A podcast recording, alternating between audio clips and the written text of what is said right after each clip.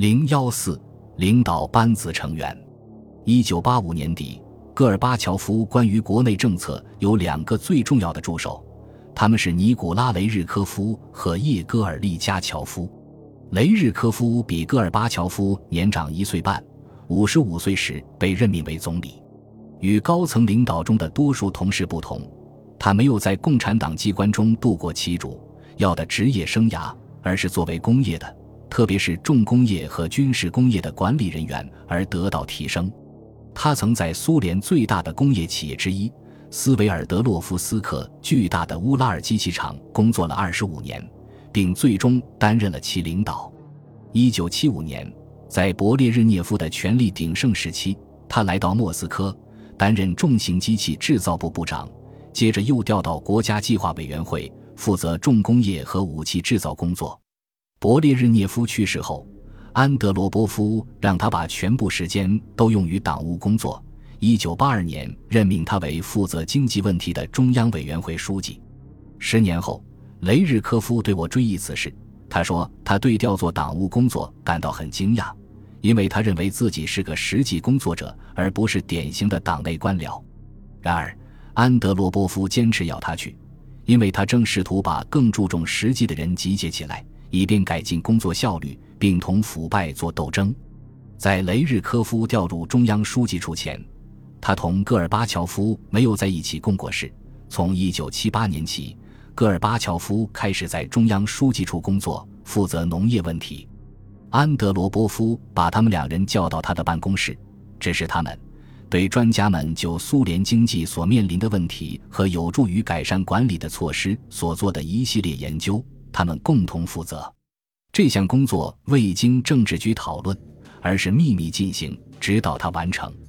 该项计划尚未完成，安德罗波夫就去世了。但此时戈尔巴乔夫已成为总书记，他和雷日科夫在办公室的保险箱中已积累了约一百二十份由他们委托进行的研究报告。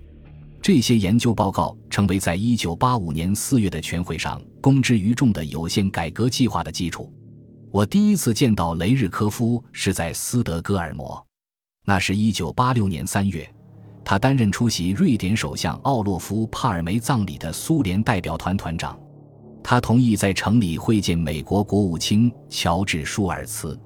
他是个英俊的男人，身穿剪裁合体、做工考究的西服、浅蓝的衬衣，带着雅致的格子领带，看上去就像是在美国任何最大公司的会议室里。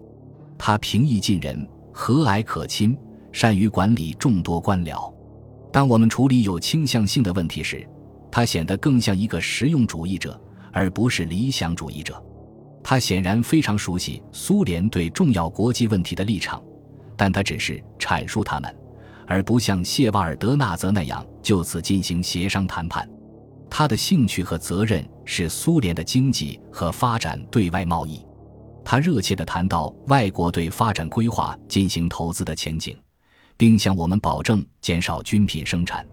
以便将更多的资源用于生产民品。然而，他并未暗示他预见在制度方面将发生根本的变化。他似乎认为，管理方式的改变和投资重点的逐渐转移，能够使发展速度正在减慢的苏联经济恢复活力。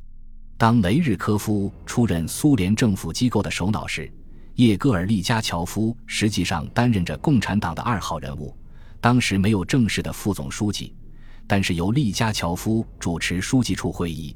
这使他能够直接掌管日常工作。利加乔夫比戈尔巴乔夫大十岁，像雷日科夫一样，他受过技术教育，但他是在西伯利亚的共产党机构中开始其职业生涯的。他那红色的脸庞和蓬乱的白发，显示出他在寒冷气候中奔波于户外的经历。安德罗波夫让雷日科夫就任共产党高层职务，把管理专长引入领导工作。与此同时，他也让利加乔夫进入书记处，主管人事安排的工作，以便更努力地同腐败作斗争。利加乔夫名声清白，这一点打动了安德罗波夫。像安德罗波夫一样，利加乔夫也认为应该由共产党来推行改革。后来，当戈尔巴乔夫要求共产党进行自身的改革时，利加乔夫开始反对他。戈尔巴乔夫最初伙伴中的第三个人，在权力阶梯上的地位低于雷日科夫和利加乔夫。他是共产党政治局的候补委员，不是正式委员，但他显然注定要成为这三个人中最重要的一个。鲍里斯·尼古拉耶维奇·叶利钦是难以驾驭的前斯维尔德洛夫斯克共产党的首脑。在一九八五年圣诞节前夜，被任命为主管莫斯科共产党组织的工作。戈尔巴乔夫公认的对手格里申曾任莫斯科党组织的首脑，这是全国各地区党组织中最重要的职位，因为它包括统治着广大帝国的中央官僚机构。叶利钦的任务是清除自勃列日涅夫和切尔年科以来，在这个关键的党组织中逐渐积累起来的腐败。他精力充沛，非常认真地投入这项工作，并善于引起公众的注意。不久，他就成为普通莫斯科人心目中的英雄，成为有很强权势欲，并对其领导层同僚构成潜在威胁的对手。